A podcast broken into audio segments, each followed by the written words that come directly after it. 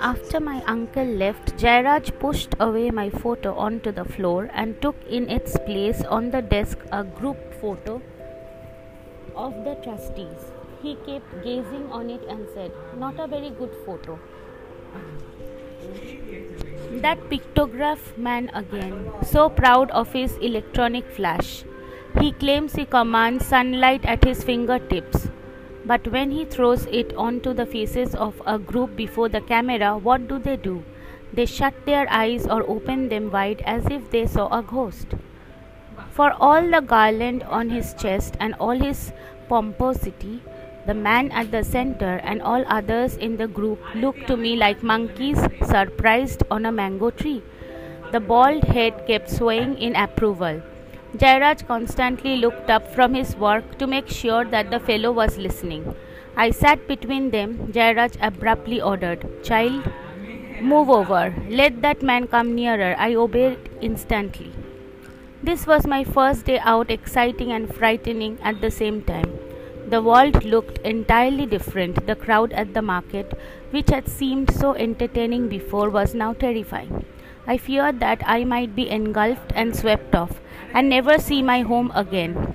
As twilight came on and the street lamps were lit, I grew apprehensive. Somehow, I felt I could not trust Jairaj. I stole a look at him. He looked forbidding. He wore a pair of glasses with thick lenses through which his eyeballs bulged, lending him a ghoulish look. He had an unshaven chin and grey mottled hair covering his forehead khaki shirt and a blood red dhoti, a frightening combination. All those smiles and friendly talk before my uncle was a show to entice me. He seemed to have his own sinister plans to deal with me once I was left at his mercy. He had become cold and aloof. Otherwise, why should he have asked me to yield my place to the bald man?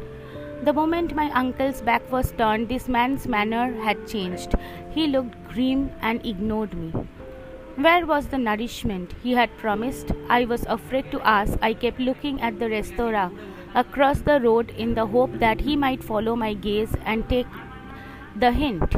But his hands were sawing, hammering, pasting, and smoothing, while his tongue wagged interruptedly.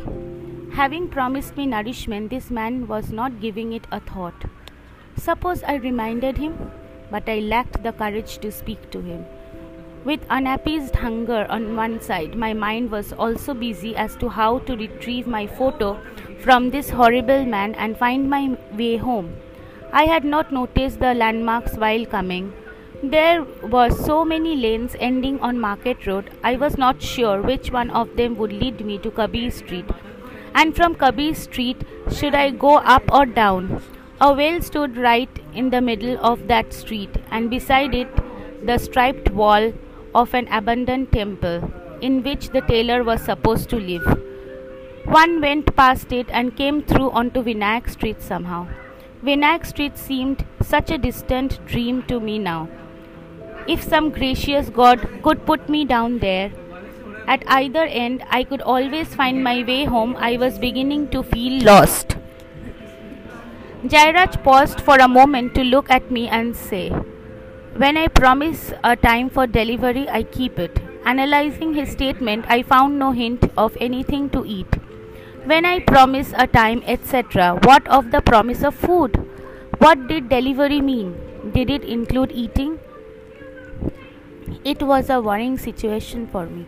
I could not understand whether he implied that after delivering his picture to the bald man, he would summon the restaurant keeper and order a feast, or did he simply mean that in due course he would nail my photo on four sides with wood and glass and then say, That is all. Now get out. When I tried to declare I am very hungry, are you doing anything about it? A promise is sacred and inescapable. I found my voice croaking, creaking, and the words in such a jumble and mumble that it only attracted the other's attention and conveyed nothing. He looked up and asked, Did you speak? He looked fierce under the kerosene power light hanging from the ceiling. and the huge shadow of its tin reflector left half the shop in darkness. I had no doubt that he enticed people in there, murdered them in cold blood, and stored their bodies in the ante room. I remembered his mysterious references to the room, and my uncle had understood. The wonder was that uncle should listen to all that and yet leave me behind. Of course, if it came to it, I could hit him with the little rod on the workbench and run away. This was a testing time, and uncle perhaps wanted to try me out. Hadn't they agreed that little boys should become tough? If he asked me in, I should take care not to cross the threshold. But if he ordered food but kept it as a bait far inside and then said, Come in here and eat, perhaps then I should make a dash for the food, hit him with the steel rod, and run, tactics to be accomplished at lightning speed. Perhaps my uncle expected me to perform such deeds and would admire my pluck, hit Jairaj on the head, and run and munch while running. While my mind was busy working out the details of my retreat, I noticed that the man had risen to his feet and was rummaging among old paper and cardboard stacked in the back room. When he stood up, he looked lanky and tall, with long legs and long limbs, as if he had uncoiled himself, rather snake like, I thought.